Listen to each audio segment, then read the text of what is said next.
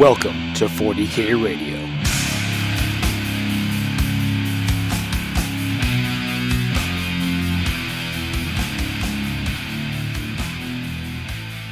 Hello and welcome to episode 113 of 40K Radio.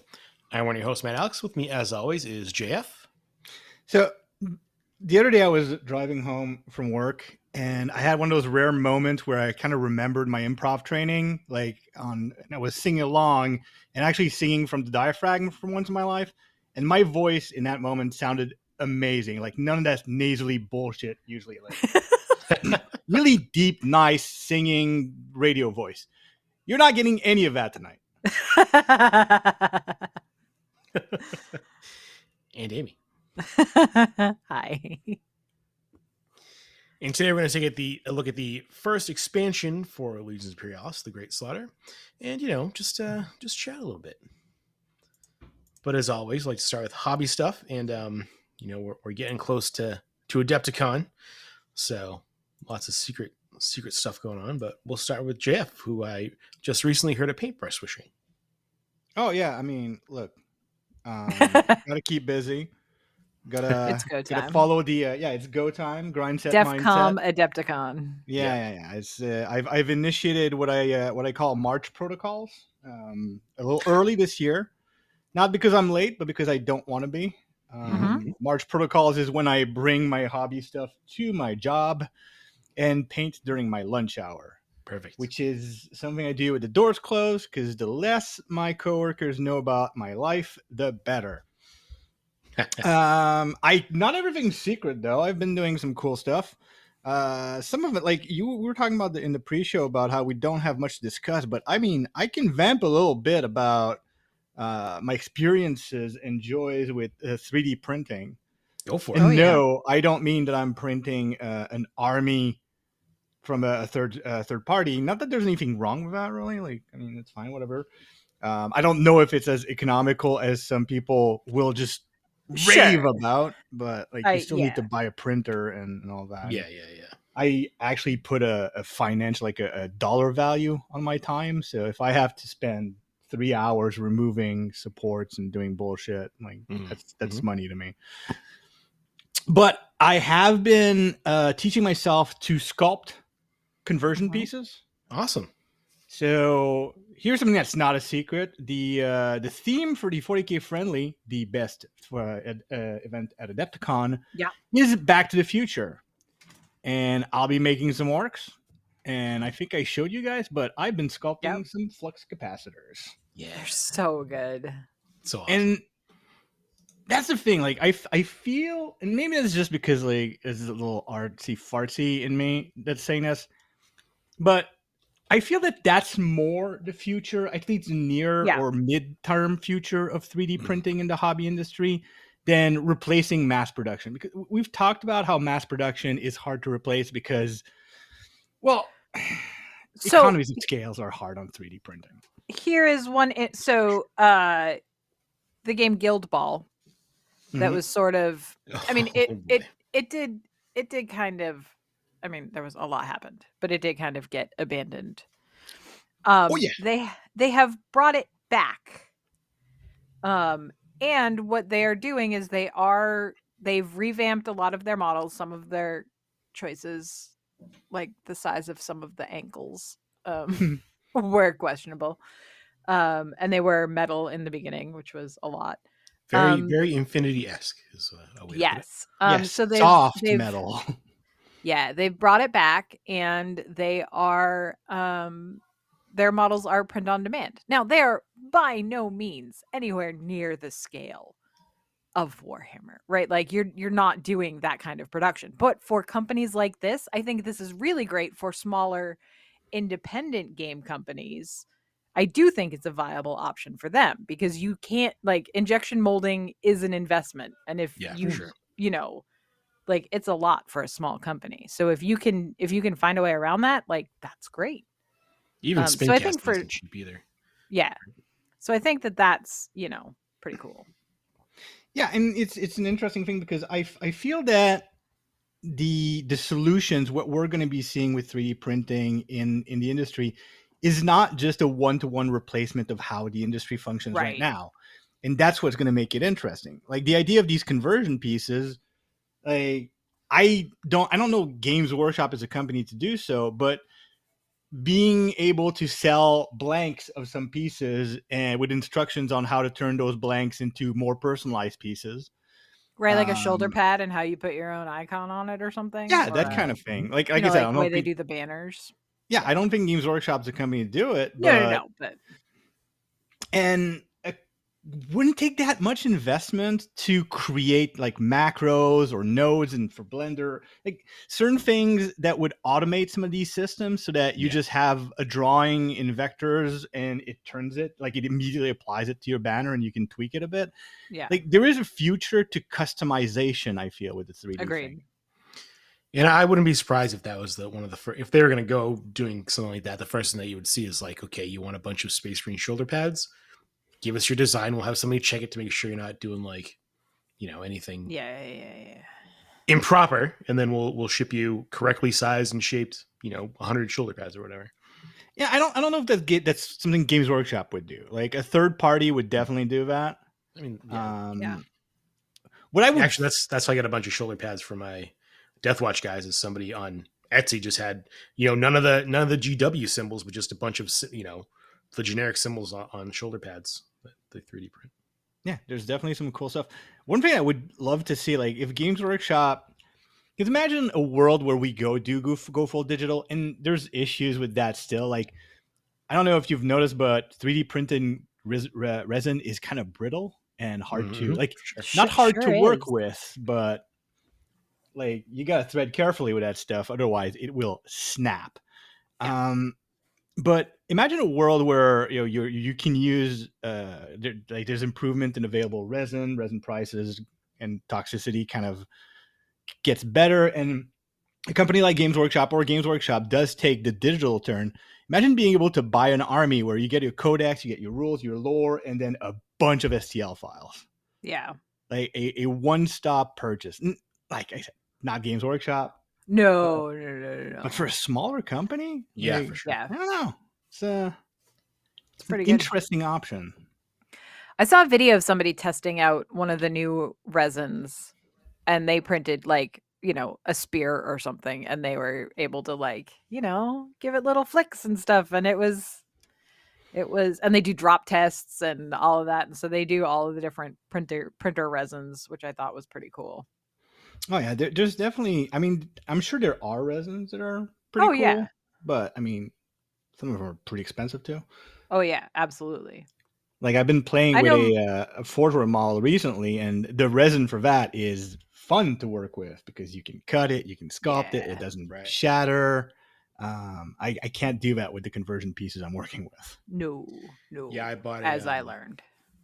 I picked up a uh, trebuchet for the old worlds, which is just Nice. a 3D printed model. You know, it's it's just a it's just a, it's a trebuchet. There's nothing like Yeah.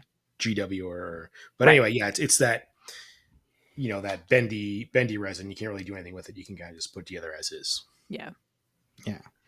Which serves my purposes until they get around to releasing a trebuchet, Mhm. the actual GW one. But it's gonna be fun. Like for me, it's it's like I don't mind doing conversions and sculpting something in green green stuff. I'm doing a fig, but when you're Right. doing like 20 figs, that's that's Mhm. when like firing up Blender and going through a few tu- tutorials to to figure it out and sculpting your own stuff is really cool.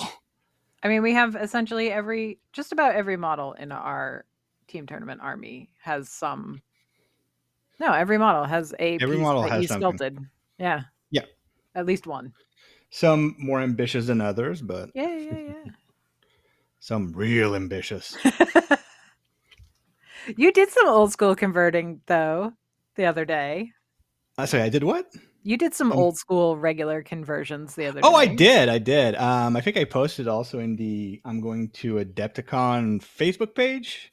They were doing their uh, work in progress Wednesday, and I said, you know what? This ain't no secret. Let me let me show off my uh, my war boss with his Titan weapon.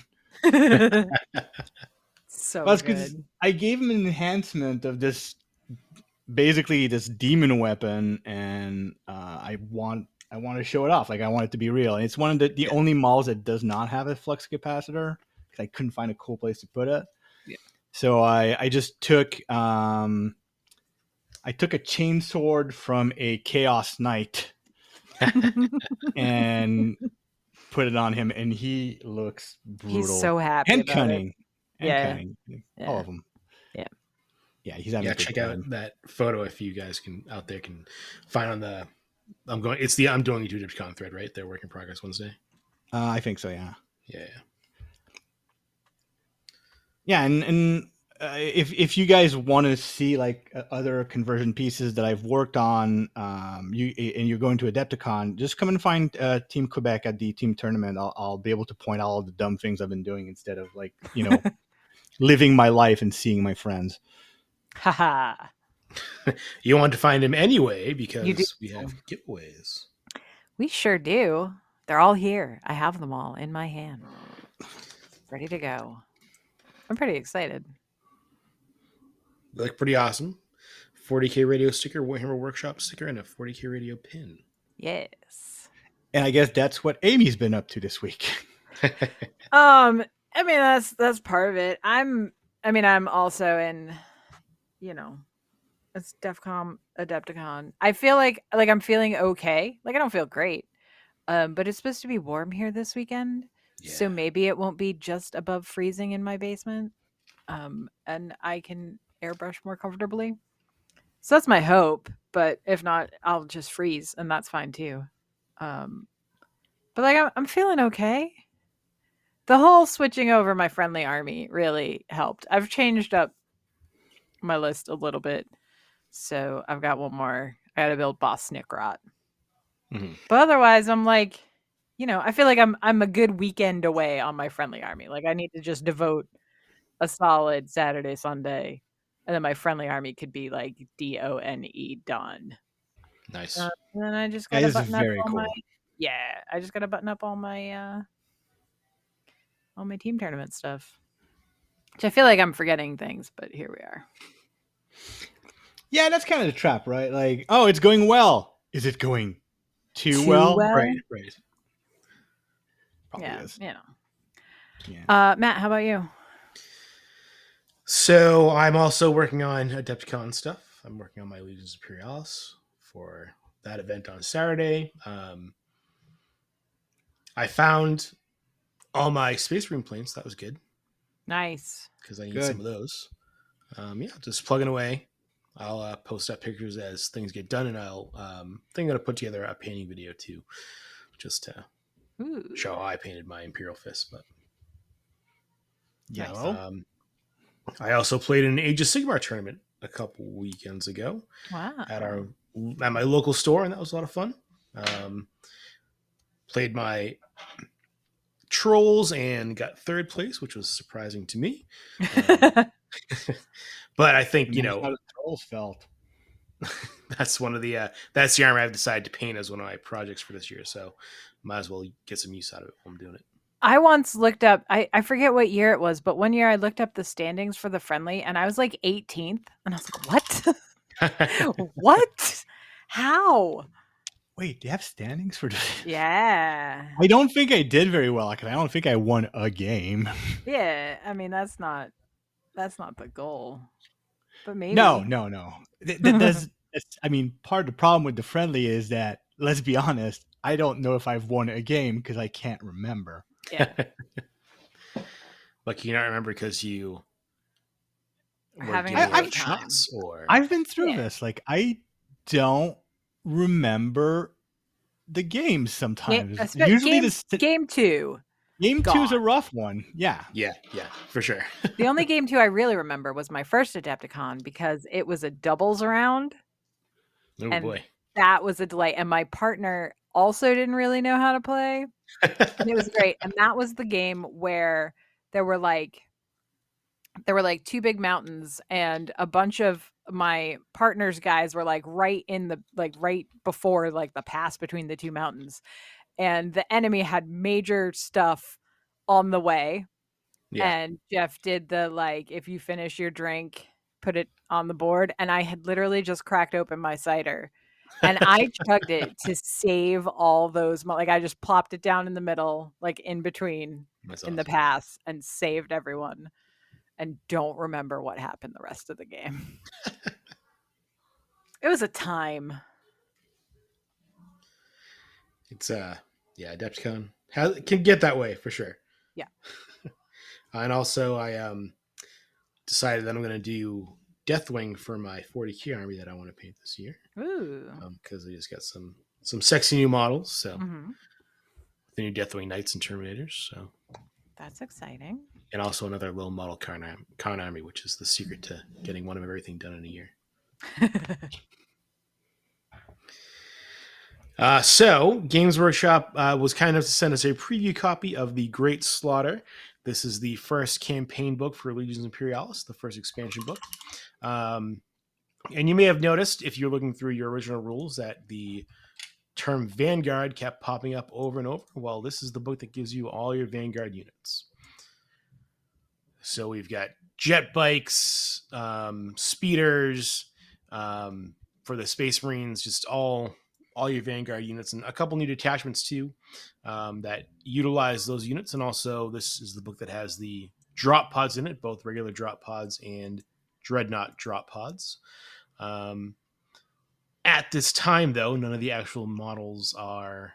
We have no release date for the actual models, so uh, we don't know how many or, or how much to a box. I assume it'll be the kind of the same as the previous boxes, where rhinos are probably you know, or drop pods are probably ten to a box like rhinos, and get it, the other boxes will probably have a mixture of all the different bikes in there or, or vanguard units in there um, your different armies. But I think you know what most people were excited about is the book has rules for um, just playing like Titan on Titan scenarios, right? So Oh man, um, sounds like we should make a, a game just for that. I know, I know. Um, these are Uh, six thousand point games um, for Titandeath, but you know Titans are 500, 600 points apiece. Yeah, yeah, yeah.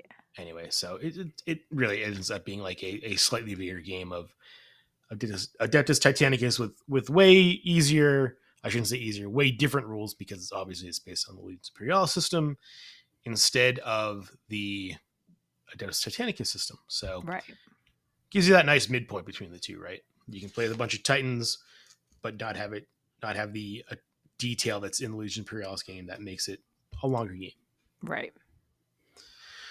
Uh, and just like the rule book, you know, the Titandeath or the original rule book, Titandeath has uh, different scenarios in there for you to play with your Titans, um, along with secondary objectives for your armies. Uh, game length is still the same, just five turns. It's just you're you're playing with uh, a lot more guys, and it also has the um, all the different weapons and stuff for the Titans, which you know, again, you have that again in the original book, so they're all just kind of repeating it in here for you Nice. um, new detachments for the armies that incorporate the the vanguard units, uh, and also you know this is where you get your legion legions drop pod assaults, which is everything has to be in a drop pod, um, which we saw way back when they did their first Titanicus battle report, which I think was the November issue of White Dwarf, which tells you just how long things have been delayed. yeah. Um, It's going well. yeah, it's been a while. And we also get some more tanks for the Solar Auxilia, uh, some different versions of the the uh, Malcador tank, and also um, Cyclopses and and all really it's all the stuff they you've seen the pictures of the models because they they filled in that space with with just showing us models. But this is where you're gonna get the rules for all of them.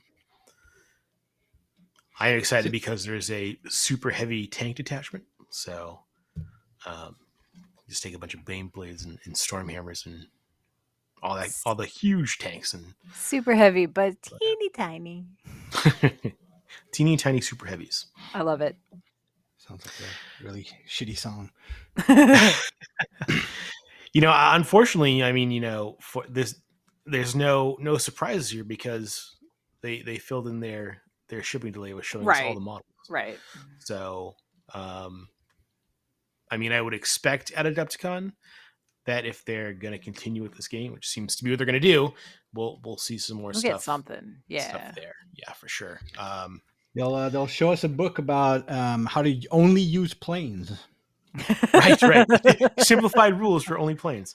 Um, Mhm. Uh-huh. Yeah. Well, Just a moment of silence for what But- was. It's like yeah, it's, it's, in a way, it's like oh man, yeah, that does sound cool, and at the same time, you're thinking, yeah, it was kind of cool. It was cool. What last yeah, I don't know. I mean, so they still have they still sell the Titanicus box sets and all that stuff. Yeah. Um, like the the rules and, and whatnot. But yeah, uh, poor poor Aeronautica. Such a good Mm. game. Playing it next weekend actually. Nice. But um, but what this book does give you is it gives you campaigns, Mhm. which I think um, you know in a game of of Space Marines versus Space Marines, um, this gives you another way to play. Right. So you get to structure your campaign, you get rewards. It's it's almost like I want to say Crusade Light. Um, and but it does, you know, they want you to use a hex map and kind of lay out the area. It gives you rules for building the campaign map, and they look pretty interesting. Uh, um, hopefully, you have a large enough play group in your area that you can play on these. Because I think this is again right where this kind of game is really going to be able to hopefully shine a little better than just the the couple missions in the book. Right. You got to bring variety in somehow. Yeah, yeah. I mean, like you said, right? Space Marines on space. Even though they all all the chapters have their own special rules, it's Space Marines and Solar Auxilia, and who knows if they'll ever ever expand out. Mm. I'm not holding my breath. No, no. I I mean, yeah. I mean, we were all excited for a new Legions Imperialis, uh, not a new Horus Heresy army, and it was Solar Auxilia going to, which looks again like we said last time, right? They look fantastic. Oh, they look great. it's not super variety to the game. It's not No. not a xeno species, which is really what they need. Yeah. Xeno species or demons or you know something, something to make it more, like to give the variety, like get, spice it up a bit. They do have yeah, they do have demons and already have demons in Horus Heresy. Um, Yeah, but not like they're not, but they're not the demons you think of when you think of Yeah. like demons we have now. They're like again demons light, right? But like yeah, you're right. A full full sort of expansion would be would be great. Expanding it out, and I I mean honestly, I don't know how much. I mean, we say it all the time, and they always come up with something, but how much further can they go without without moving on from that? Right? I mean, that's the thing. Like, and it, it was the problem with Legion, uh, with uh, Titanicus. Is yeah, we did at first say that yeah, they're gonna run out of steam. It took them longer than we thought, but they did. Yeah, they surprised us with how many resin weapons they could release. Right, right. Yeah, How many different variations of uh of Titans they could release, right? Yeah. Like here's a Warhound, but it's it's stumpy and has a big cannon on its back, back Yep. instead of arm guns. And we'll see, though. I mean this this looks like a good book as a as a first expansion, especially with the campaign rules, and and gives you all your kind of the other stuff you'd be thinking of when you were seeing the Legion Imperial stuff, so drop pods and, and jet bikes and and bikes. Um, and some more tanks and, and very cute little Cyclops demolition vehicles that can, you can run at your enemy and blow up. um, so this should, when you hear this, this should be up for pre-order, um, and hopefully the box sets will come soon. Yeah.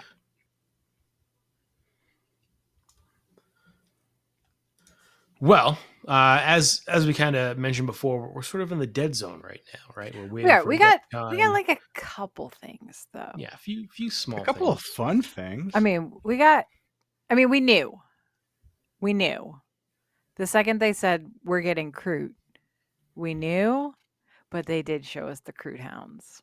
yes. well, here's the thing. I was surprised we saw Kroot hounds, and I'll explain. Is that it? Here's the thing. Like when they released the uh, the Stalker Gang for Kill Team, Yeah. one of the things that was really cool about that kit is that you could just build them as Kroot carnivores. Right. But now they're releasing other new Kroot carnivores. Yeah. And but also that Stalker Gang did come with Kroot hounds. And I thought that would be it. but Nope. it's not. They're Nope. just whole bunch of them. Yeah. It's a box of what five? five. mm-hmm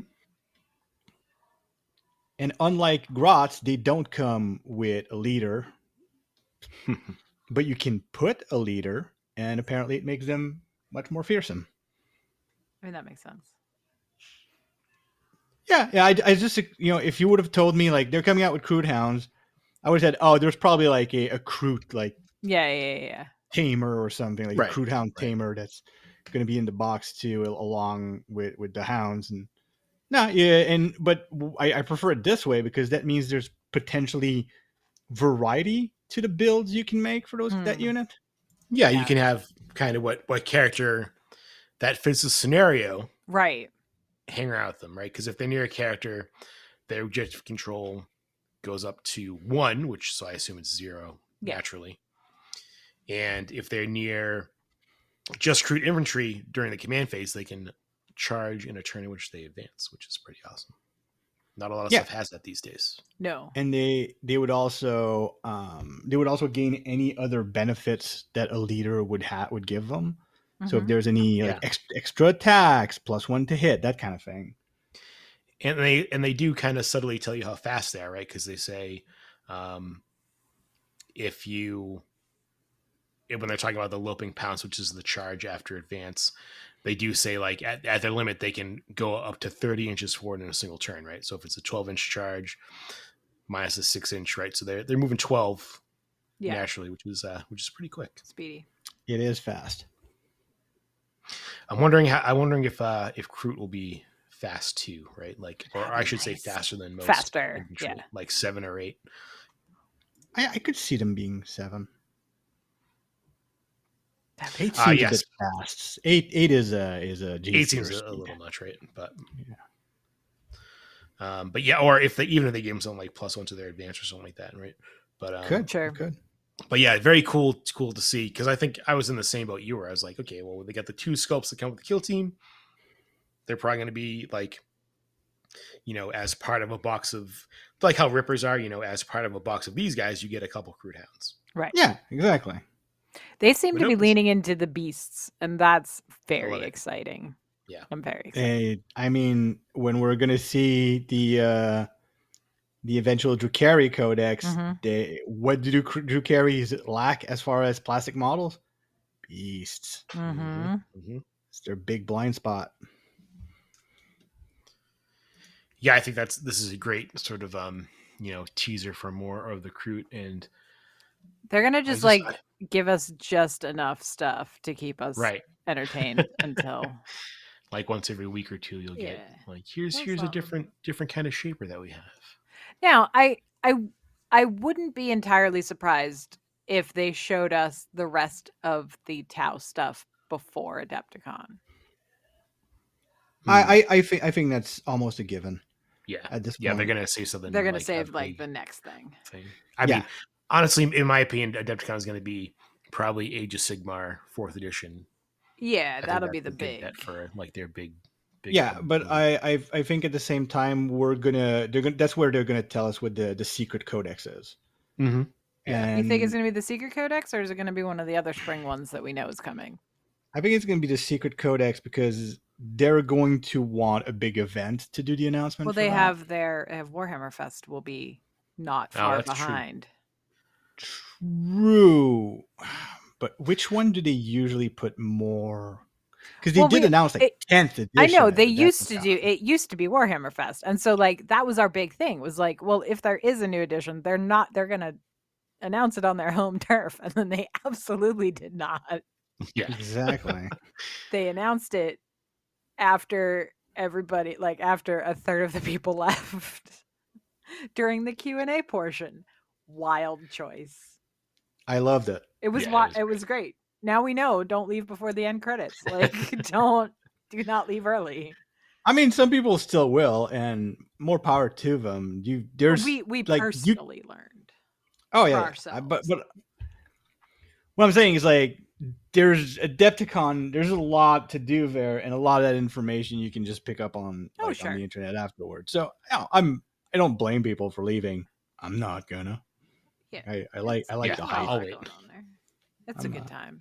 It's yeah. fun to be in a whole room of people. cheering and being happy about yeah. Yeah. people being happy about the game that they pay to play like it's uh you Yeah. don't get that at events usually no. mostly yelling at dice Yeah, it'll be interesting to see if, if I wonder if one of the Adept- between Adepticon and, and Warhammer Weekend, one will be Age of Sigmar, one will be the Secret Codex, or yeah, I could see him splitting up like that. Yeah. i mean you didn't have that much for age of sigmar last year at adepticon did they Mm, Mm, don't no, I th- no, I think it was just maybe a new, like whatever book was coming next, or was last year when they were doing the uh, the Thondia book. Uh, I Oh, don't remember. maybe. I don't remember now. but yeah, it wasn't it wasn't much, right? For sure. but, Comparatively. but then again Yeah. age of sigmar is not their flagship product the same way 40k is No, Age of Sigmar has a pretty good following, but you're right. It's definitely it's nothing like like 40k, um, for sure. yeah it'll be interesting to find out what they uh what they do Hmm. It's gonna be like Horus Heresy Third Edition. I'm sure by the time we're at the parking lot trying to get to our hotel rooms, there'll be we'll, we'll be hearing people say, "I got a rumor from a source." Yeah, yeah. I Oh a yeah, guy that was my favorite. No, that did did I tell that story on the show? Maybe, but remind me. From I was at the airport, um, sitting at the gate, and there were two other people with army transports, and one of them was talking about like I forget what name he dropped, but he knows blah blah blah, and so it's the new editions coming, and so like it's gonna be great. So like a guardsman would never like it doesn't matter how many guardsmen you have, they'll never be able to take down a knight. And blah, blah, and it- Right. this is it's good. It's the way it's gonna. And it, like this guy was like so certain, and I did like snort at one point like I couldn't even help myself. And um it was great. I was a big fan. yeah, guard like enough guardsmen can absolutely take down a ti- uh, a knight. I mean, I remember back in the time back in the day when things like that happened. Like my um the Adepticon where I had Harlequins who could yeah. not physically hit the the solo cup dreadnoughts that Right, I right. had. Like there was nothing I could do.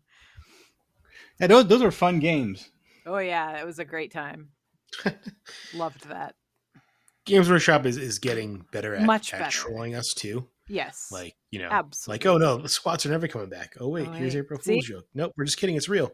Um, They're so I, not w- I wouldn't be surprised if like he know he does know a guy, but they're like, hey, t- tell your annoying friend this. No, but I mean, a lot of people like they they they'll talk to someone for five minutes at a con and like, Yeah, oh no, we're we're essentially friends. Yeah, yeah. Oh, or no, they sure. went and they went and and they met them.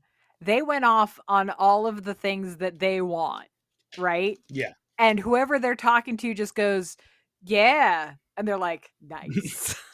or they ask like a, a really like a uh like a uh I'll, u- I'll I'll say dumb question and they give them a look and like oh they're confirming it's true. yeah, yeah, yeah. Yeah, it's. I mean, it's fine.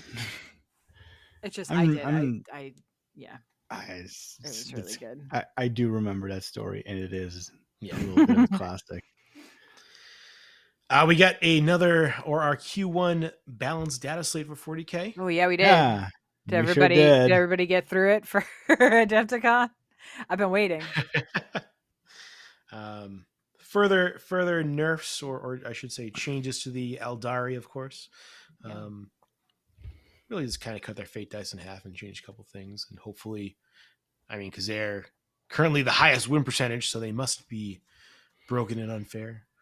Um, No, you know what? I don't mind shaking it up though. I know I don't either. It's perfectly fine, and and and they you know across the board they they change some some rules, interactions, and stuff like that, and it's fine. It's just it doesn't make it. You know, I we I don't think any of us play often enough that we're like, oh my god, my ar- the army that I spent so much money on is worthless now.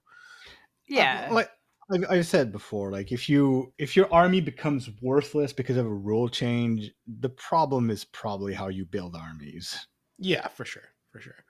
Um, did you have any major upsets to the armies you're planning for Adept. Haha, well, remember that warlord, Yeah. that war boss I had to do. So yeah, I uh, I looked at my points for my Orks and noticed that a lot of things became a lot cheaper, and I said, hmm, I need to buy stuff. so I got I got the I got a war boss. I had the fig already, so that, that was cool. Um, and then I I just slapped an enhancement on him, and now I'm I'm cool. I'm fine. But oof, yeah, depending on there was some point changes up and down across the board. So, um, depending on what you it was kind of. I've been like holding my breath for this moment right I know, Like, right? i was like all right let's go let's So do it. and i'm so happy so that they now like everything is in a different color and highlighted Yeah. if it went up or down That's great. so you can just look at it and know if your life is ruined nothing beats the uh we're gonna cut Votann points in half though. That was the yeah, yeah so let's last year. yeah But um yeah, you know, I think minor, you know, maybe one or two models here or there. I think across the board is probably what you're looking at.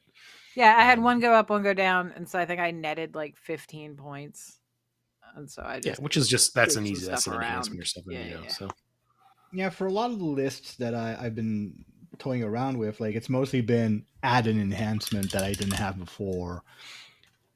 i Um, swapped out a character was what i did for a more expensive one I the the one thing I didn't notice though is uh, for us Tyranid players, for me, uh, the Tyrannofex, which had gone up a lot in points, went crashing back down. Yeah, oh no yeah, I we've noticed made that a too. mistake um oh man, and, and a few things I think, you know, again for the Tyranids that needed to go up went up, like the uh the neurogaunts or not the neuro the neurolictors are pretty good. and it's I was gonna say what? No, the, what? the neuro the The neurogaunts, now? they're they're free now. Oh, watch out, neurogaunts. Um, Um, well, okay, like I, I, I spit on the neurogaunts, but what they actually do on the tabletop, while not murderous, is actually pretty good. yeah, super helpful. But you you know, I, I think uh and like Deathly went up which a little bit, which makes sense because he's uh he's eaten so many characters from the fruit. Yeah, So I'm fruit. I'm just satisfied and happy to see that rules are getting updated yeah relatively. on a regular basis. Mhm. and, and and kind of across the board, right? They're addressing multiple things at once instead of kind of one thing at a time. Um, yeah, I mean, there used to be a time. I don't know if you kids remember this, but uh, where you the only time you would get any kind of update to your rules was when a new codex came out. yeah, exactly. Yeah. And uh, you know how now we're pretty much guaranteed a codex update per edition? Ha. Nope. Yeah, there, Not there, was, back there then. was a time when the first second edition codex was Space Wolves, and it was disgustingly, you know, at least in today's standards, disgustingly broken. And uh, there wasn't another Space Wolves codex or an update until third edition. But yeah somebody we brought live in a a great point. though. time quite frankly Oh, Yeah. it- it- this is like the golden it's age. so like, the- good I'm going to say something a bit heretical as a uh, 40k player and fanatic. Is the only thing I feel is lacking right now is decent competition. And I know a lot of our listeners are going to go, "Oh, but there's this and this game," but none of them Mm. are on the scale of what we're seeing from Games Workshop right now. No. And like, I, I Yeah. wouldn't mind like a game that you can go, "Well, this is like this is competition. Like this is an IP that is big and strong and with with rules and models that kind of compare. yeah There's some cool stuff out there. Don't get me wrong. yes But not on the scale by any stretch I I love competition. Mhm. I think a lot of the competition for cool games comes in the skirmish game space. yeah absolutely Yeah. But on yeah, on an army scale level, there's really there's nobody I mean, like unless you're doing historical wargaming which even at that point is Yeah. that's Is it- even a, like a subset of a subset of a subset at Right. this point. right That's the thing. There Like, was, is it? uh, It's there, but is it competition? no no no i just No, mean like for scale of Yeah. yeah, yeah. of especially ever since um, like Flames of War kind of kind of tanked out a, a little while ago too. yeah So that and that was like you know the biggest easy to get into historical non-accurate war non-historically accurate war game there was. So Yeah.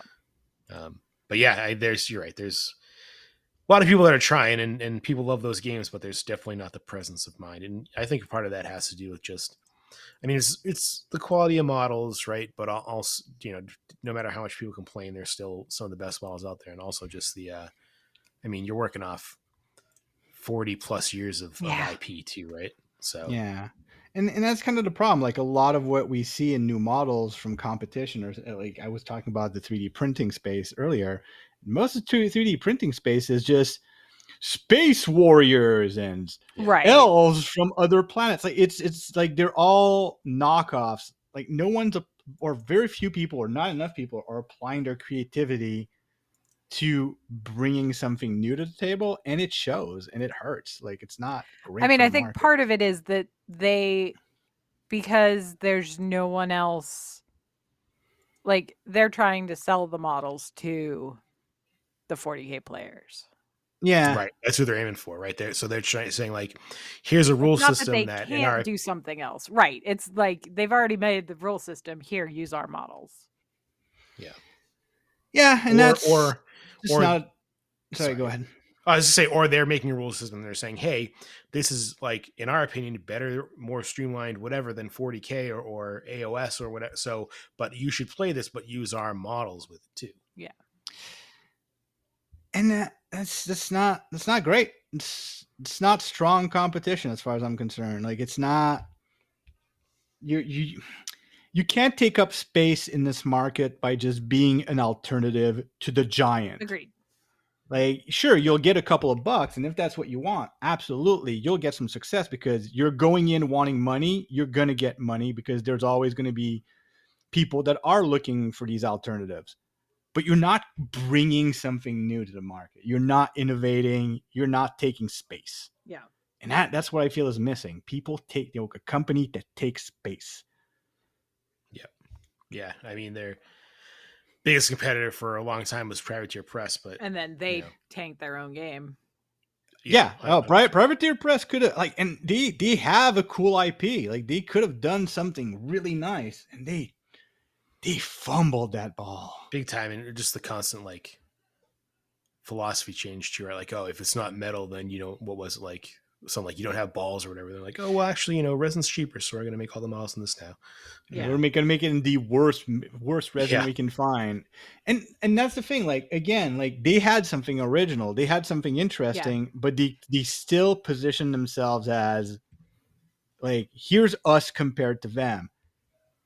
Right. If Privateer Press would have just been their own thing, focused on a quality product, focused on building their IP and really keeping to the core philosophy of the original game, like Warmachine, War Beast, supported by a couple of things, and like really focus on what makes our game unique Well, instead so of I- trying to position ourselves as the alternative in the competition. that was the they coolest could have gone part, places. right? Was that Mhm. if you're the sci-fi guy and your buddy is the fantasy guy, you can still fight each other.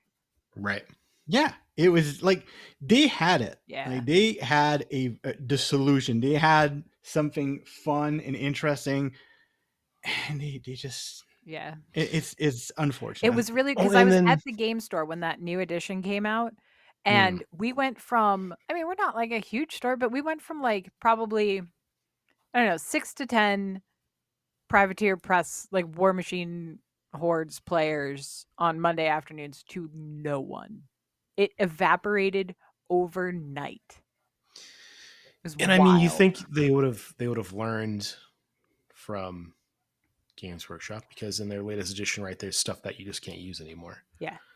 It's it's legacy armies or, or whatever they call it, and um, and I, I mean, mean, they did.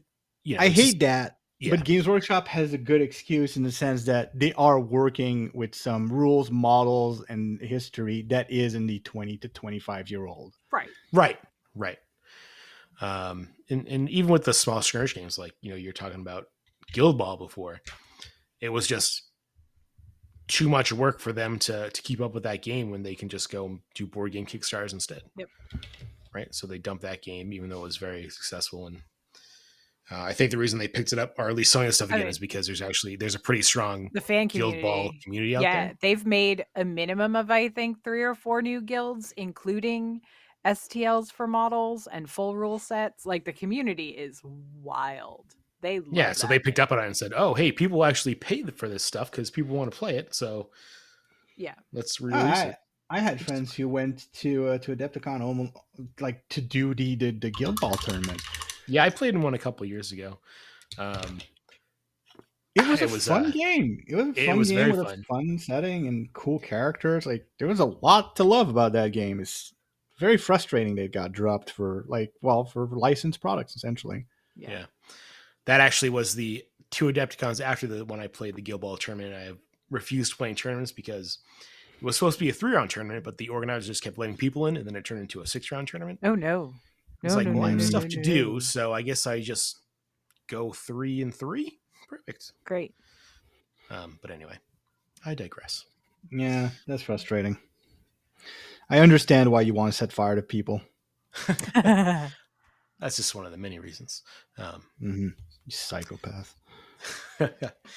and the uh, and the 40k app got a, a great update. Ah, that's right. God. so much quality of life added with this. It's only two things, Mhm. and they're two great They're things. um, yeah, no more no more poking and, and searching and and going back and forth. You have an easy reference for all the data sheets at your army and your stratagems and just everything, just all in one one easy to navigate. Yeah, c- click on the bunker, and it, the the thing is, like, it's one thing that gives you, oh, it puts all your uh, all your data sheets in the same place, but also puts all the stratagems available to you, yeah. Yeah, all your little special rules, all your detachment rules, everything's all in the same place. All the stuff I hate to hunt down is easy to find. Yeah, yeah, and uh, I was playing a game a couple weeks ago, and I uh, I hadn't bought a Space Marine Codex yet, um, and I ran into the thing that we were talking about, where like, well, I'm playing my Deathwatch army, but I have one unit from one unit from Space Marines, but I can't look at it bec- look at it because I haven't bought the Space Marine Codex yet. Uh, you had to like kill the vibe. Like we were all praising games. I'm just saying we're getting there for a second. We're getting there. We're getting there. We yeah, we are. It's just it's it's a core company philosophy that I think is going to be very long to break for them. Yeah, no, for sure. Um, hate it. hmm I think, yeah, I, I mean, I don't think we're alone in in the, there are criticisms of that, but I mean, but the app is still when you have access to what you need. Yeah. amazing. Oh yeah, yeah. But Um, yeah, it's it's frustrating. You can uh, go get go back to our previous episodes if you want to hear me go half an hour about how I I used to defend codexes so much too, and like the fact that they finally broke me is it, it says a lot. I mean, I used to love getting a new codex, reading through it. I do still like now- that, quite frankly. I just don't like that I have to. Yes, yeah, I, I wish because I mean, there was what was that seventh or eighth edition where you could buy a digital codex. Yeah, Yeah. Sa- yeah, yeah, I don't remember which one. One of those. It was a while ago, Yeah. but still, like you know, as we said before, give us the option to buy the just the stuff for the app. Yep. But Let me be able to. but I get it. I mean, I do. That would be great. Like we talked about, I- a premium. I understand the codex thing. You know, it's it's it's a way to show off your pretty models and all that stuff, and and your artwork that you hire people to do. But I think we're getting towards a time where they got to they have to at least offer something else besides you know paying sixty dollars for the code in the back of the book. Yeah. people lose their mind because there's not enough stock of collector's edition Right. of these Yeah. codex. Right. They're not buying these collector's editions because they need the rules.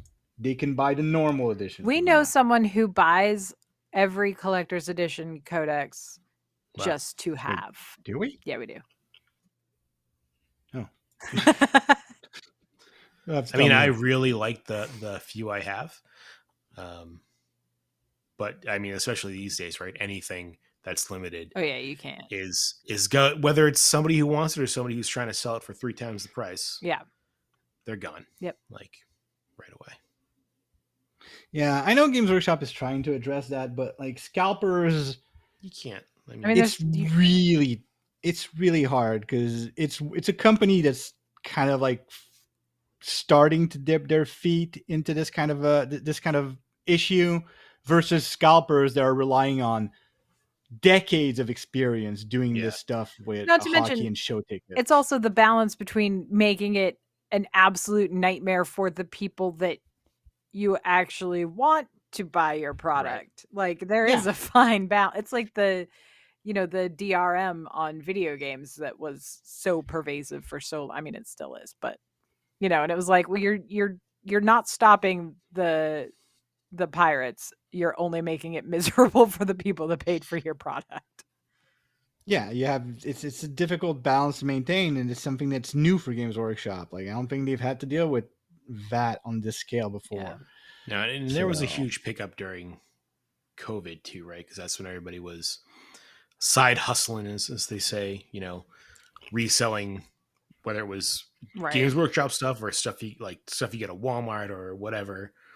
That became a huge, Yeah. huge thing. And uh, if there's one thing hobbyists love, it's limited edition stuff, right? So, uh, I usually don't care, but I know people who do, and I would like to see them get the stuff they want. Like we And- as a and- collective are into it. yeah, yeah. Yeah, And I mean, you know, from a Games Workshop perspective, I mean, they've done what they can, but they're not the ones to get mad at if you don't get your collector's No. edition of something. You know, they they produce an amount that they want to produce. Whether you think it's enough or not, that's what they produce, and you just have to be lucky enough to to happen to get one. yeah, but it is in their best interest to solve it because they make these products to create and generate excitement. And if all it does is generate frustration and um, and resentment, that will bleed off on them. Yeah. I, I mean, but you know, for the for the eight thousand people that are mad they didn't get the limited edition, whatever codex, the ten thousand people that did are very happy they did, and are going to try and get the next one.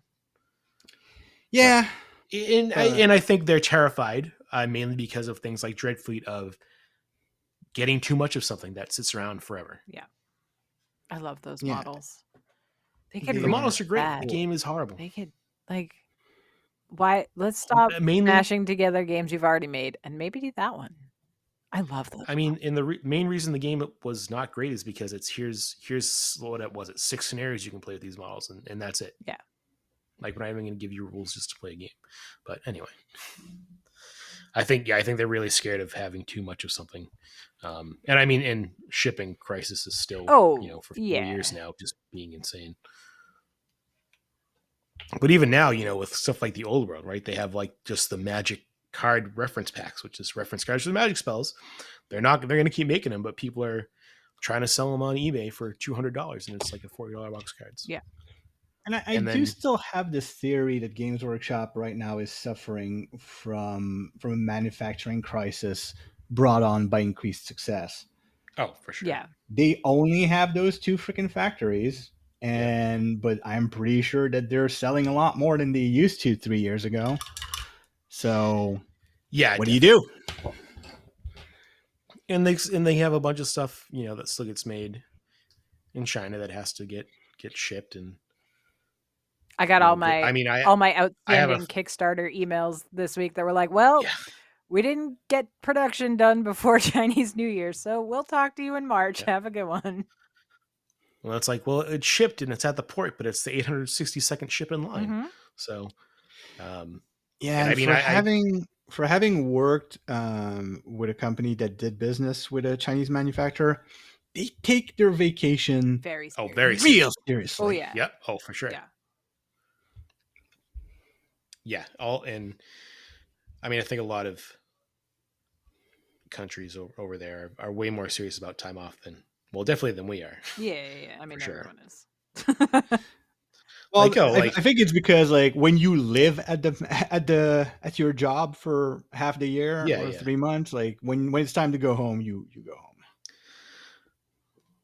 I mean, we're just working with companies in Germany, you know, it's like, oh, well, we're off for August. yep. August what? Oh, August. August. The whole thing. Yep. Great.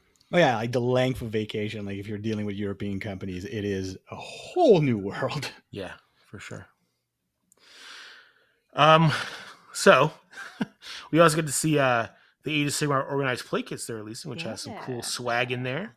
I love Um, organized play kits. Really Lots, do. lots of fancy little little range rules, which are so helpful with that. Key. Now, these kits are mostly like for stores to do things, right? yeah, for sure. No, we talked say, about like, I- this. we they need a club version. Yeah. They need yeah, they need a club a club and friends. Yeah. Like something that you can that can handle between like six and twelve players. Yeah, and and I think you know you'd have to go through the same kind of process of, of registering and, and that you're Sure. and stuff like that. Um, but yeah, that'd be great if they had a like a smaller version because I mean I know my store gets these kind of things, but there are so many people that are isolated and just playing, or even a small store, right? Why does a store need Right. one of these when they only have five or six players? Exactly. And like it, it'd be nice to see something that they can either sell or donate to school school Mhm. clubs. You know, things like that. Like this it's it's a good way of uh addicting people early in life, I Mhm, guess. mhm, mhm. I don't know if I'm selling it well. and they also they sort of released um, the grand narrative that they held Yeah. uh, today or yesterday. Today. Today, yeah. They just morning. they released kind of like the here's the the actual story that played out over the event. Here's here it is in a nice, concise, readable form. And that's interesting. I like that they did that. I hope they do it again. Yeah, I think um, they're really going to be pushing more of these narrative events. Um, which is great because I mean, if you look at the pictures, you can see a bunch of people dressed up, right? So it is it is a little so the they've got the picture of inquisitor cantrail and there's like a big x through it. So this guy like he went through like a major health crisis. Like he's on the mend now but it's like please don't just like like don't scare me like that. What are you what are we doing? Um, Um, but they he and his wife do absolutely incredible uh 40k cosplays just lights out Yeah, usually when it's a cosplayer that I know about, it's uh they're a big deal. yeah I, I don't have my uh, finger on the pulse the way Amy does. Mm. and I think like like the friendly at Adepticon, this is just a go have fun event, right? Different fun, but yeah. Yeah, yes, different kind of fun, but still the, kind of the same, similar kind of spirit. Like you're not Mhm. here to necessarily crush everybody, but we're you know for this one right, they're forming a story uh, about what happens, which is actually why I love the Horus Heresy events at Adepticon because they're they're narrative events, they're not tournaments. right Mm. You need more of that for 40k at, Well, Adepticon. Y- yeah. Yeah. Our friend I mean, Brian that's- ran that's- one last year, but then he got sick and it, he put in all this work and then he was sick for Adepticon and had to hand off all the work. So he never got to see it through. And that was a real bummer. It was, it was, but I mean, because I was ready. pr- I was ready. I mean, I understand, but I was so ready. I I still want to see that more at Adepticon. Yeah, no, absolutely. It's that's the one kind of thing that might make me consider not doing the team tournament anymore. Hmm. Like if I can do like a, a, a nice big narrative event where I can like plan an army that kind of fits the theme of the narrative, like that's that's that's more my jam than team tournaments, to be honest. Yeah, and I'm sure if it was, I mean, especially uh, if if they did one at Adepticon, I assume that Games Workshop would get involved because they seem to be really be pushing these. So Yeah. Maybe 2025. Woo, woo. yeah, yeah. I guess I mean the, this first one was a huge this or this recent one was a huge success, and they have another one uh, in Atlanta coming up soon. So I'm sure if they keep taking off, they'll probably want to do more. Come on, Games Workshop, Um, give Jeff his due. and uh, they did give us a, a look at the Triumph and Treachery rules in the Dawnbringers book four for Age of Sigmar, where it's multiplayer games. yeah. and um, it just had my favorite thing that right the rules for making deals, which you can make whatever kind of deal you want, but there's nothing like legally binding to these deals. Right. And of course, it's a Skaven in the picture. Which is Of perfect. course it is. It would be weird. It was it was either that or maybe Tzeentch, I suppose. Mm, mhm, mhm. Um, but it's kind of interesting that you know towards the end of an edition, there it's kind of here's all these other things you can do with the game before we take those rules away. Mhm. I'm sure they'll probably work in, in the next edition too, but yeah. Um, I know some locals are looking to to try and play a couple multiplayer games, so we'll see how it goes. That'd be fun. I love a good multiplayer game. You gotta have the right the right balanced players though. Oh, 'cause what- yeah.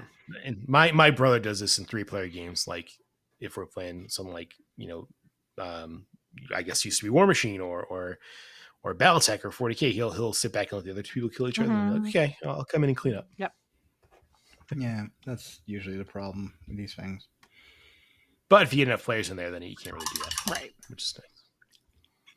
Because someone's gonna see you. That's Yeah. right. No, everybody else just start shooting you. It's like, hey, Jerry's uh, That's what I not participating enough. that's what I like about the multiplayer scenarios for Underworlds. Yeah. Because like like the Gargant. It's like, yeah, you're fighting a Gargant, but and it's co-op in that sense because otherwise the Gargant is just going to kill all of you. But you are also fighting each other. It's a good time. Yeah, I, I that's that's the one thing. Like I said before, like Games Work, 40k and Games Workshop in general needs more cooperative Yes. options. I- there's a lot of big models out there that can be used to be to team up against, Mhm. and that kind of stuff could be fun. Well, that's why I like that they made a big deal out of the narrative event because Yeah. you know they make these Yeah, it's the for same same games. spirit. Yeah, they make these scenarios for Underworlds or, or Warcry or stuff, but here, you know, 40k and and even to some extent AOS kind of get left out of that, right? These are like, well, these are two armies facing each other, and that's it. Um, Mhm. But now that they're introducing more narrative stuff or multiplayer stuff, um, makes it a little more interesting, I think, to the casual player. That's us. And just just a different way to play also Yeah. I I when when looking at board games, I tend to gravitate more towards the uh towards the cooperative stuff. Mm. That's why I like I like Dice Throne. Like you can play a campaign and just Mhm. instead of playing against each other, you're playing against the, the the AI, if you will. So you get to strategize with people instead of against people, and that's Yeah. that's fun. And I feel that Games Workshop is a book away from being able to do that. There's so little work that needs to be done for that to happen. Yeah. Asymmetrical works too. Like Hmm. you know, Yeah. multiple people against one person. Those are my kind of board games. yeah, there's uh, an old game Games Workshop game which is you know been released several times, but Fury of Dracula is a great Fury of Dracula is incredible. Um especially when you get multiple plays in where like the same person plays Dracula multiple times. so Um, that was one of my first like real heavy board games that I ever played Yeah. with a group. And so a friend of mine was playing Dracula, and then like the rest of us were there. And so I kept suggesting where we should go.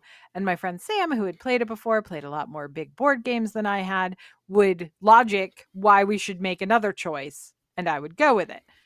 Um, we eventually caught Dracula. Um, but uh, my friend who was playing Dracula said, You knew where I was every single turn. I don't like, I don't know how, but I did. I was like, Man, I wish I'd had a little more confidence. We'd have been done in no time. another uh, really good board game like that is uh, the is a Star Wars game, but Rebellion, Mhm. Um, where one person plays rebels, and you get to pick like the you know the map is like thirty two planets, and you get to pick which one is your secret rebel base to start with.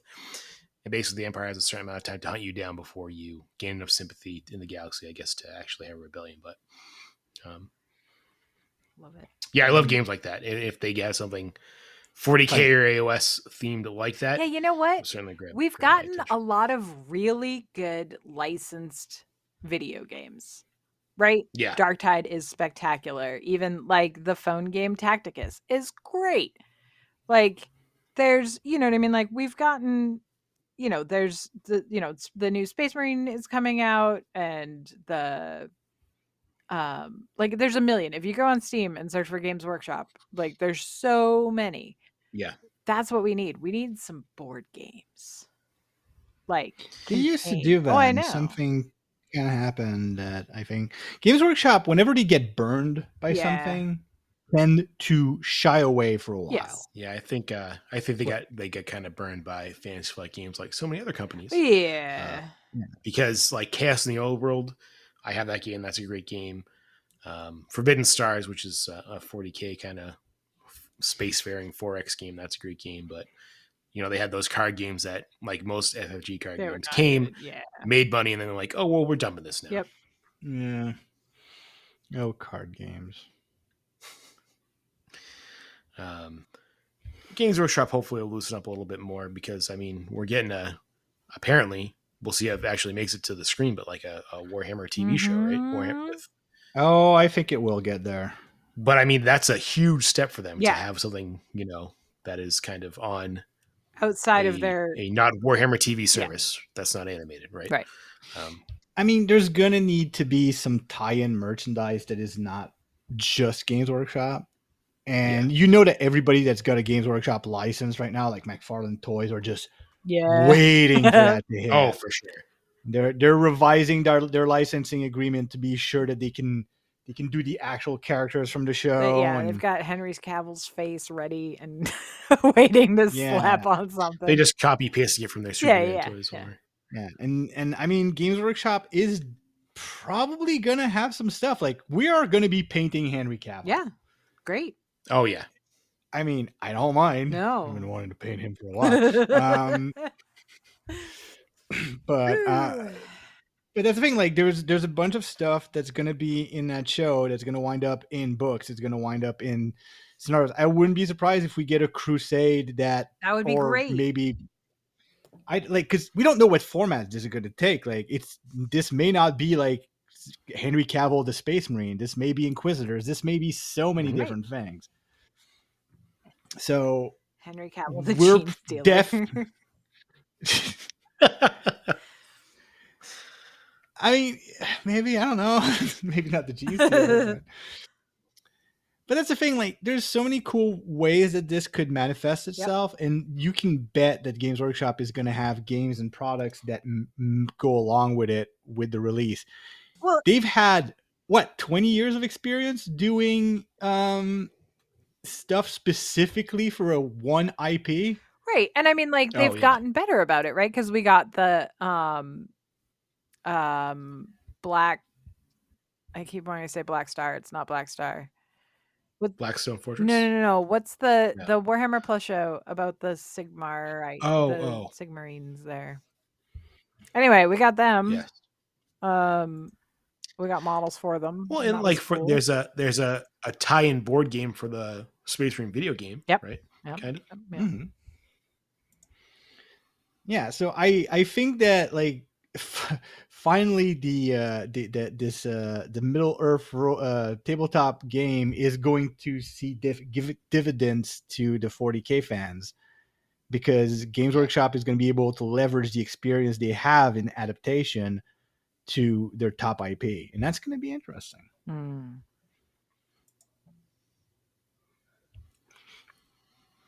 In 20 years, they may be the Disney of gaming companies. All right, let's. Um, Yeah, Just buy everybody up. maybe they, they sure are testing different age groups and different target demographics with some of their stuff. So, um, maybe maybe. I mean, if this TV show works out, someone's gonna want to Mhm. make a movie. Someone's Yep, gonna want to yep. make a uh, a multiverse thing. Well, not multiverse, but like a 40k verse of uh cinematic universe. This Saturday on Disney Cartoons, Badrukk and the Boys. I'm down. I mean, that is the one worry, though. Like Games Workshop's poking their head up with their their precious IP and showing uh showing just how lucrative it can potentially be outside of the games. Someone someone with someone with deep pockets is, might very much show up and say, "Mine." For all the people that were yelling at their podcast app, it's Black Talon. Sorry, I Got it. had to look it up. I mean, I I think because they've done this before, right? Too many wrong steps. They're like, okay, we're just we're shutting it down. We're not doing this. We'll go back to just Warhammer Plus shows for a little while, or you know, like how how they done before. We're just going to do our own games for a while and and lock it down. Hopefully that doesn't happen, but you know, if, if enough stuff goes wrong, I mean, it's a publicly they're a company traded has any company. problem. doing It's a that. publicly traded company. If uh, if someone yeah, that's true. big That's enough true. decides that they really want it, they can probably get it. So you see, you were talking about Disney. If Disney decides, yeah, this is this is a good this is a good IP. We could make a we could make a theme park with this. Yeah, true. and I, I like My God, I don't know if I want. I don't want to go Yeah. You don't want to ride the Eye of Terror? no. I actually do. Like, if it becomes a thing, I'm gonna probably be very scared of what they do with it. But at the same Yeah. time, if there's if there is Night of Terror ride, I'm gonna go. Like, I will have my hell scream, uh, my uh, I, I will have my uh, gas milkshake. Yeah. At uh, at Disney. Well, I mean, Just like how Darth Vader does dances in the middle of Disney, Yeah. you'll see Space Marines doing a little. that'd be amazing. Actually, it's fine. Fortnite It's all the and- gifts that we use Perfect. all the time. Yeah, exactly. Uh, yeah, It's- but I mean, it's just it's just the 40k gifts come think about what, like, think about the laser tag, but on theme Yeah. park scale. right. Yeah, I mean, it wouldn't be all va- all bad. And- It's not gonna happen. And definitely it could be great. It just depends on how it's managed. Yeah, it, it'll be interesting to see how this. I mean, right? Because this really is kind of like their their first step into a much larger world. Right. Or not. See how and like, you know, it it could be like Yeah, this if they step, and then they're like like, it. "That's good. We're good." Yeah, it may just not work out. Um, but I, I like, yeah, they're stepping into a much larger world. One that I can tell you would experience is bullshit. Yeah. Um, Yeah. but they have a they have a strong IP, and they are. This is where like Henry Cavill becomes an, an, an interesting figure in this story. Is they have a fan um, spearheading yes. their thing. Someone who seems to like the game prior to it being a money making machine for him. Yeah, it was a money Hmm. spending machine So- first.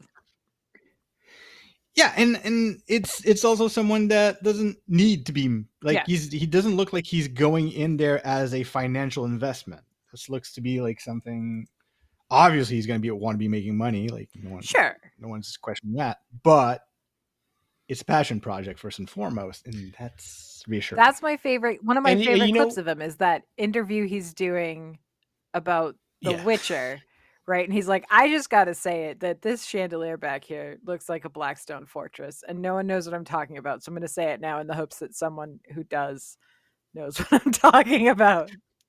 Is that the, interview where Jaskier, the, the the actor who plays Jaskier, just goes, "Oh no, I know," and like they uh, May- start talking about his Necrons. remember. Maybe. Yeah, he's like, there's like a bunch. Oh, you do Necrons? I've got I've got custodians. We should Yeah. yeah.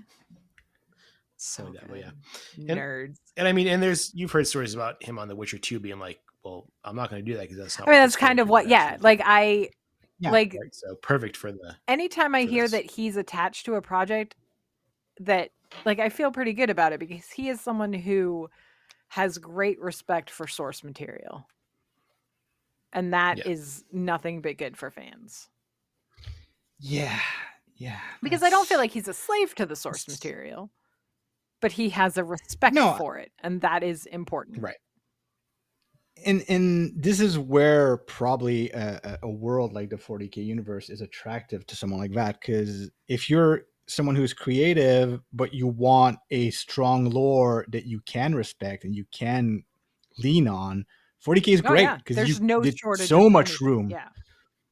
there's no I shortage, mean, there's- shortage of lore to work with but Yeah. also plenty Infinite, of room to yeah, infinite possibility.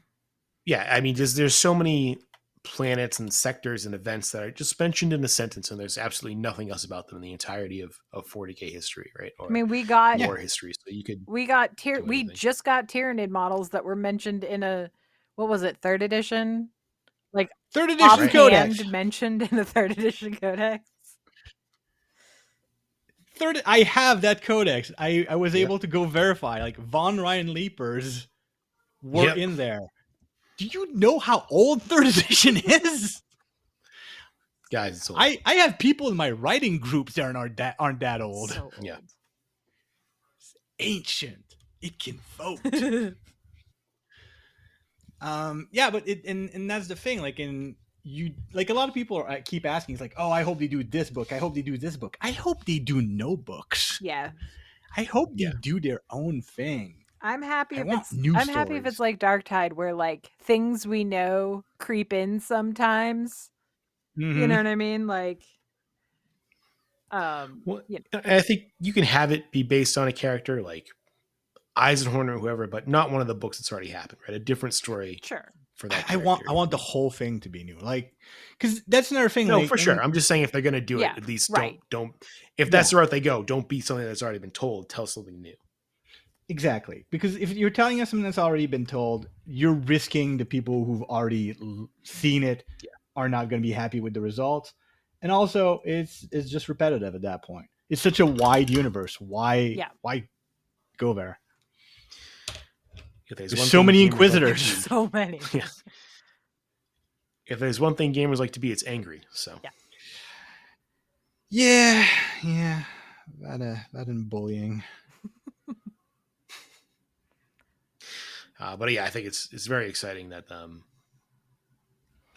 that they're they're making this happen, and I think it'll be something that whether whether it's a one and done or or it expands into more, um, I think they're giving it the attention only that uh, it should hopefully be be a good good show or, or movie or whatever they're doing. Show to show. I'm doing a Yeah, right. it's a limited television series on Amazon. Yeah. Producer is Ver- Vertigo. Um, which I, I only know that they did the the Lego movie because that's when I researched them years ago. So, but you know, at least you know they have a VFX Yeah, crew. Yeah.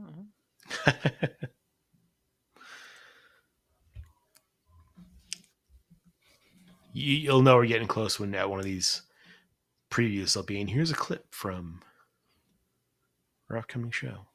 Oh yeah. Anyway, yeah.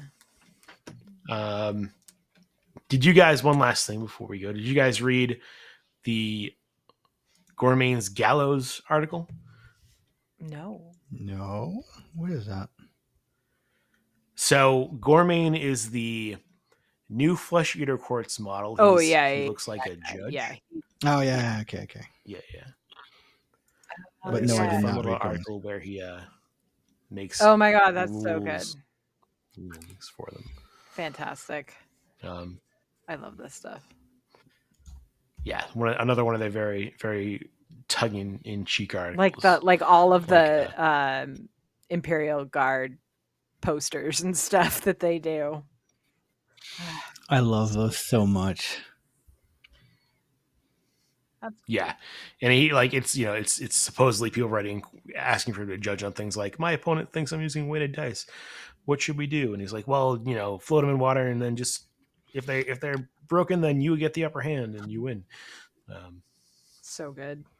very very funny. Uh, and I love when they do the little arrows- articles like that, especially when they have some weird looking. I mean, because this is a let's be honest, a weird looking model. So He's- weird. He has He's a, a skeleton judge with an an intestine intestine, wig. wig. So, So gross. I mean, he's a judge. He needs his Yeah. wig. he for sure, for sure, he's definitely based on the on a, a British British lawmaker, Mhm. and um, What a barrister! yes, and um, I'm sure there's there's no shortage of uh, fresh intestines on hand for the flesh eater Yeah. courts. So Yeah, but you know, then you gotta start for you got to start from scratch, giving it that really good smell. Yeah. Good good to them or good to us? Because I think just naturally it gets good to them. Yeah, yeah. But, you don't, you don't want to have fresh intestines all the time. Gross. Gross. All right, did you guys have anything else for the listeners before we wrap this? up? No, I, our No. short episode is not that. We had set out. We are like, "Where this is probably gonna be a short one, I guess." No, no. Oh, I, f- I thought when you said that it was a request for me to uh, I fill mean- out with It is what it is. It's stuff. fine. Uh, Sometimes it's nice to just see where the, the conversation takes us. Mhm. It's it's nice to have uh, a bit of free time to get that chit chat in. Oh, yeah. Like, when else can we talk about Warmachines? Well, guys, as you may have seen, uh, we do have a new feed. So if you're listening to this, you've obviously found it. Or if you're on our Facebook page, maybe you haven't yet. Um, but we're, we should be just about everywhere. If there's somewhere we're not that you listen, let us know, Yes. and we'll try and make that happen.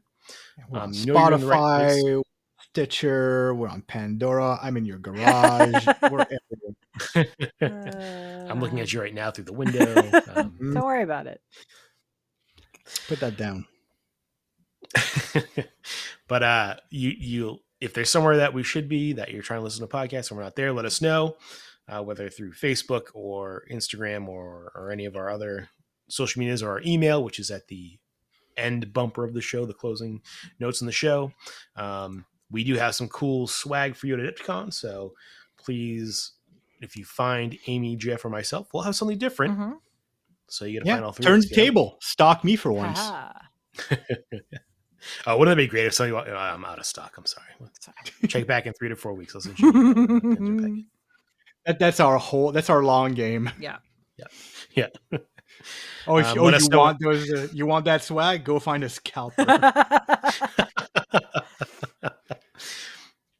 Let us know what you're working on for Adepticon. Uh, we'd love to see your in progress stuff, and you can keep an eye on our Facebook page or, or Warhammer Workshop to see some of the things we're working on and also other content. But we'll talk to you in a couple weeks. Thank you for listening to 40K Radio. You can contact us via email at 40kradiohosts at gmail.com. You can find us on social media by searching for 40k Radio on Facebook, Instagram, and Twitter. Check out our video content as well as content created by Amy and JF on the Warhammer Workshop YouTube channel. You can also join the 40k Radio Discord and interact with us there. Until next time, remember that in the grim darkness of the far future, there is only war and cookies.